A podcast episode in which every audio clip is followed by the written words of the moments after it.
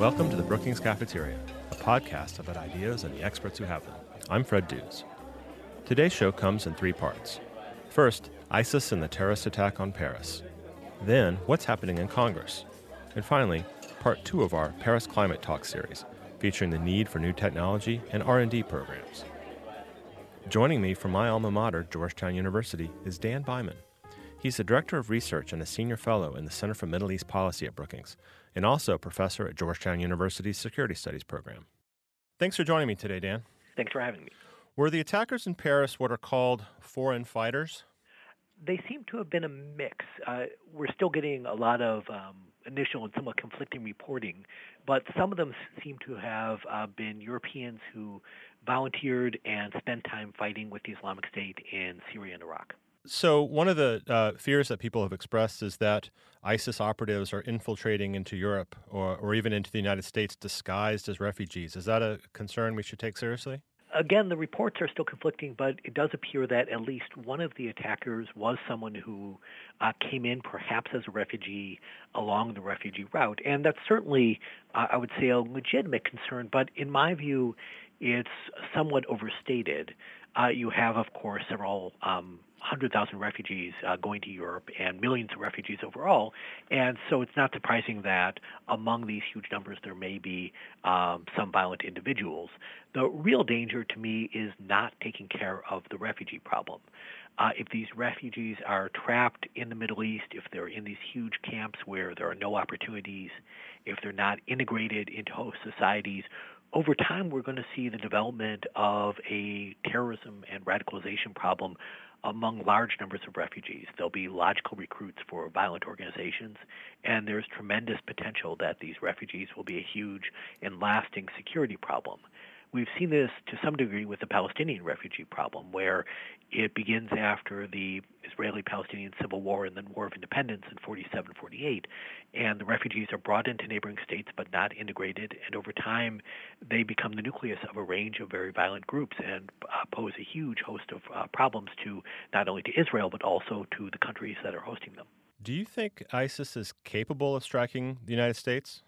When we think about the Islamic State and its attacks on the United States, it's useful to break it down into several levels. Uh, one thing they've tried to do is simply inspire lone wolves and you know, issue propaganda, excite people, and get someone who's reading online or in general hasn't had any real contact with the Islamic State to pick up a gun and kill people in the organization's name, and, and that's quite possible. We've seen, um, you know, the organization almost succeed a number of times along those lines. Uh, the bigger question is could they do something more like Paris, or what seems to be the case in Paris, where it's a coordinated, orchestrated attack with multiple people, more sophisticated? Um, this is certainly possible, but it's harder than it would be in Europe.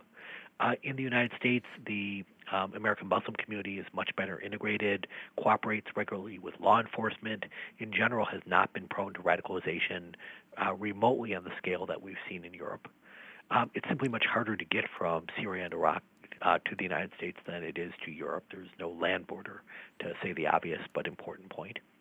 But also, the security services of the United States are large and capable, and they're tracking relatively few individuals, as opposed to the European services, many of which are overstretched. It's um, not a coincidence that we're seeing problems in Belgium, which has huge numbers of people who have been, um, gone to fight with the Islamic State in Syria and very small security services. So the United States can do things with resources that many of its European partners cannot. You wrote on the uh, Brookings Markaz blog very recently, right after the Paris attacks, that ISIS might regret the decision to go global, uh, referring to the Paris attacks, the Russian airliner down in the Sinai, attacking in Lebanon. Why might they, they regret the decision to go global?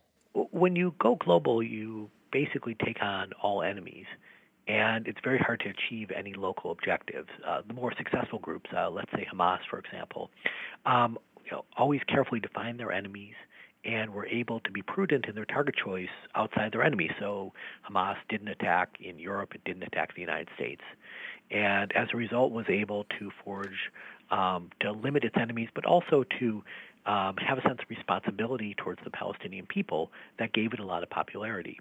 Um, by going global, you risk retaliation from tons of sources and also watering down what you're trying to do. You're trying to achieve 50 things at once, and when that happens in any organization, you often achieve zero. Well, do you think uh, the, the United States or its NATO allies or uh, other Europeans are going to have to put combat troops on the ground in, in Syria or Iraq to, to fight the Islamic State? Uh, this depends on what we want to accomplish. Uh, right now, there are limits to what air power can do. Air power can help contain the Islamic State, it can target its leaders, it can inflict a lot of punishment. But the basic point of retaking territory has to be done on the ground. And to be clear, the Islamic State actually has suffered significant losses on the ground in recent months. Uh, and some of these have been done by Syrian Kurdish forces, by Iraqi Kurdish forces.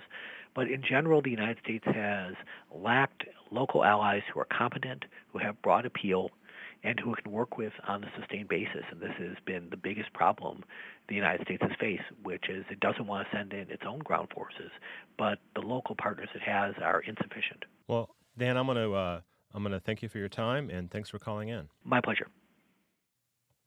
To continue our discussion of the Paris terrorist attacks, I'm going to play some short excerpts from a panel discussion held recently at Brookings on the policy options in war torn Syria. While the event focused on new strategies to address the Syrian civil war, the expert panelists did address the ISIS threat and the group's strategy. To start, Will McCants, director of the Project on U.S. Relations with the Islamic World, gave this background on the militant group. This is an organization that has thought deeply about the utility of violence and how to use it to pursue political objectives.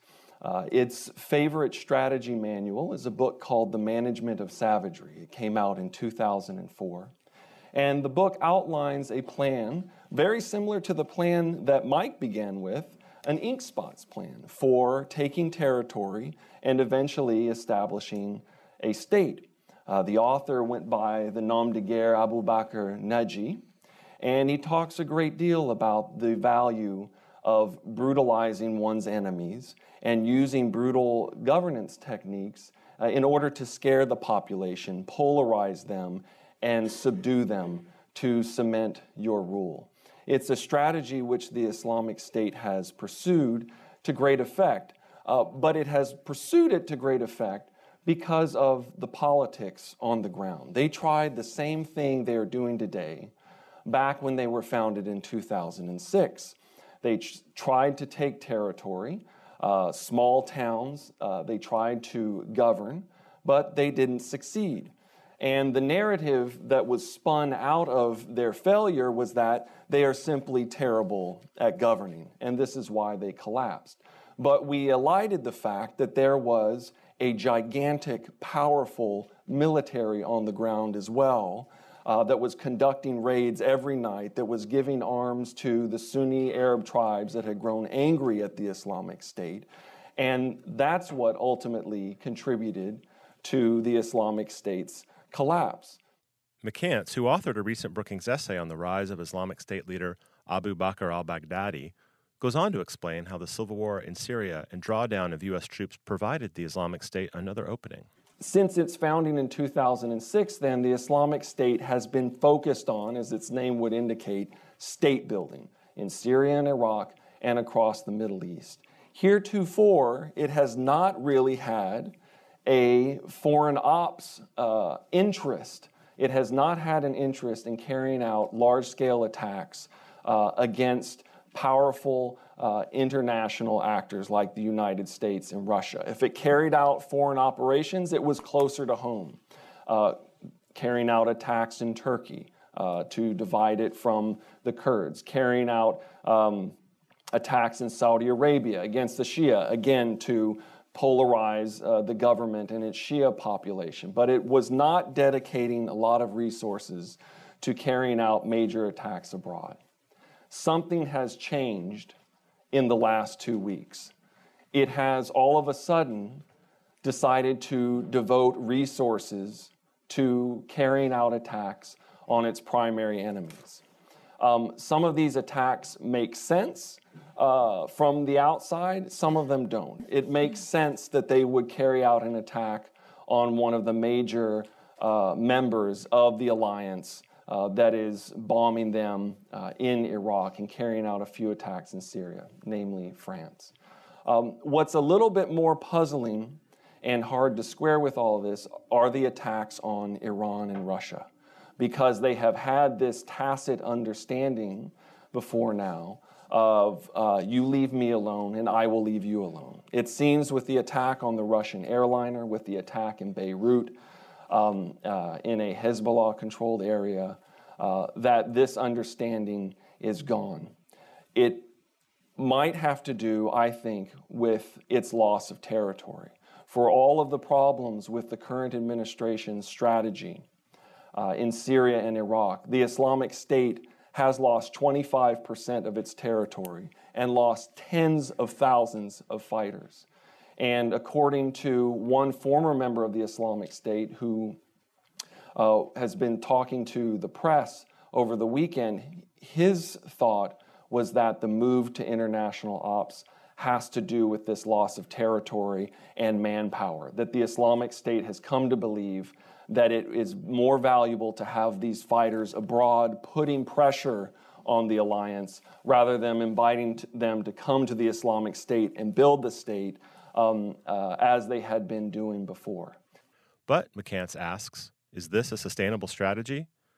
I think one major liability for the Islamic State, and it's the same liability of every other jihadist group that has tried to set up a government, is that they have taken on all enemies at the same time. Uh, they are not incapable of prioritizing enemies, but often for global jihadists, uh, the uh, circle of enemies grows so large that you eventually invite destruction. It's not because they are terrible at governing, it's not because they're too brutal. Uh, they are terrible and they are brutal. But these governments collapse ultimately because they galvanize the international community to act. McCants is also the author of The ISIS Apocalypse The History, Strategy, and Doomsday Vision of the Islamic State. Senior Fellow Tamara Wittes, who directs the Center on Middle East Policy here at Brookings, offered her perspective on the regional political dynamics as they relate to the Civil War and ISIS. So, if you look across these, um, these various conflicts, we have two big problems in the Middle East today. We have a problem of order, and we have a problem of authority. Uh, we have a problem of the basic breakdown of states, and we have a problem of who gets to decide. Um, the Obama administration's policy towards Syria hasn't truly engaged with any of these overlapping conflicts, and it doesn't present any answers to the problems of order and authority in the region today. It's focused on ISIS, ISIS, which is a symptom of these conflicts, a manifestation of this problem, not the disease itself. Wittes went on to say that the Obama administration's Syria strategy doesn't address Syrian President Assad's war on his own people. To conclude, Wittes called for a regional solution to the civil war that will also address the ISIS problem. So it's a regional conflict, as I've just tried to convey it needs a regional solution. Uh, I think that means that whatever else we do, containment, diplomacy, ink spots, uh, we need to convene a regional security dialogue uh, that's not driven by outside actors, but that uh, is driven by the interests of those in the region and that reckons very frankly with these questions of sectarian identity, uh, with the role of political Islam and with forging from the ground up the necessary consensus for Syria's future that will really end this war and, uh, and squeeze ISIS, which is what the president said he wants to do. Visit our website at brookings.edu to watch the full video, listen to the audio, and download the transcript of this event, in which Dan Byman, Mike O'Hanlon, and Ken Pollack also participated. And while you're on the site, I recommend you also watch Europe's Refugee Crisis Hospitality and Its Discontents, a recent event hosted by our Center on the United States and Europe. Finally, visit brookings.edu slash Paris Attack to get all the latest research and commentary from Brookings experts about the attack on Paris and the ISIS threat worldwide. And now, what's happening in Congress with special guest Molly Reynolds. My name is Molly Reynolds. I'm a fellow in the Governance Studies program here at Brookings, and I'm going to talk a little bit about what's happening in Congress this week. So, the biggest thing that we're seeing in Congress this week are early signals of what the House of Representatives might look like under a Paul Ryan speakership. Two weeks ago, we saw the House take up a major highway bill uh, that had been stalled in Congress for much of the year. And this was a real test of an early uh, promise made by uh, Paul Ryan to open up the uh, amendment process in the House to the rank and file, to give rank and file members of the House more opportunities to offer amendments to bills. Uh, we saw over 100 uh, amendments considered on the floor of the House. The House took basically three full days, went way into the night to consider amendments from Republicans and Democrats alike. This was certainly a down payment on Ryan's promise to open up the amendment process, but it'll be uh, in the next couple of weeks, it'll be a real test of whether Ryan can keep this up. The House uh, had three days two weeks back to devote to just this one bill, but it doesn't always have that kind of time. And one of the other things on uh, the House's agenda before the end of the year is how to reach an agreement on how to push uh, spending out the door for the rest of the fiscal year. Uh, a few weeks back, we saw a major budget agreement on top line spending numbers, but Congress still has to finalize the real nitty gritty, the details of how much is going to be spent on various programs uh, between now and next October. And if we get to a point in December where we are close to the December 11th deadline for completing that process, uh, and the House isn't quite done. It'll be a real uh, a real test of whether Ryan can keep up his keep his promise to let rank and file members of the House offer lots of amendments during this week, we uh, we also expect to see the House uh, have what Paul Ryan is calling some listening sessions on the remaining appropriations bills that weren't considered on the House floor earlier this year. Uh, and this is a this is a new tactic. We haven't uh, we haven't really seen this before. Ryan has pledged to let rank and file members come and sit down with the various appropriations subcommittees and give their ideas about where this money should be spent. And so, this is another way that Ryan is uh, testing out how to give rank and file members more input, and it'll be interesting to see how that goes. I'm Molly Reynolds, and that's what's happening in Congress. Finally, part two of our climate series, technology and R&D programs at the Paris Climate Talks. Hi, I'm Mark Muro, senior fellow with the Metropolitan Policy Program at Brookings. A lot of people are asking how are things going as we head to Paris? And it seems like, in many respects, they're going well. The thing to say about that is maybe yes and no. I mean, on the positive side, more nations are coming to the table. That's great. Uh, most every nation is submitting a detailed pledge to reduce greenhouse gas emissions.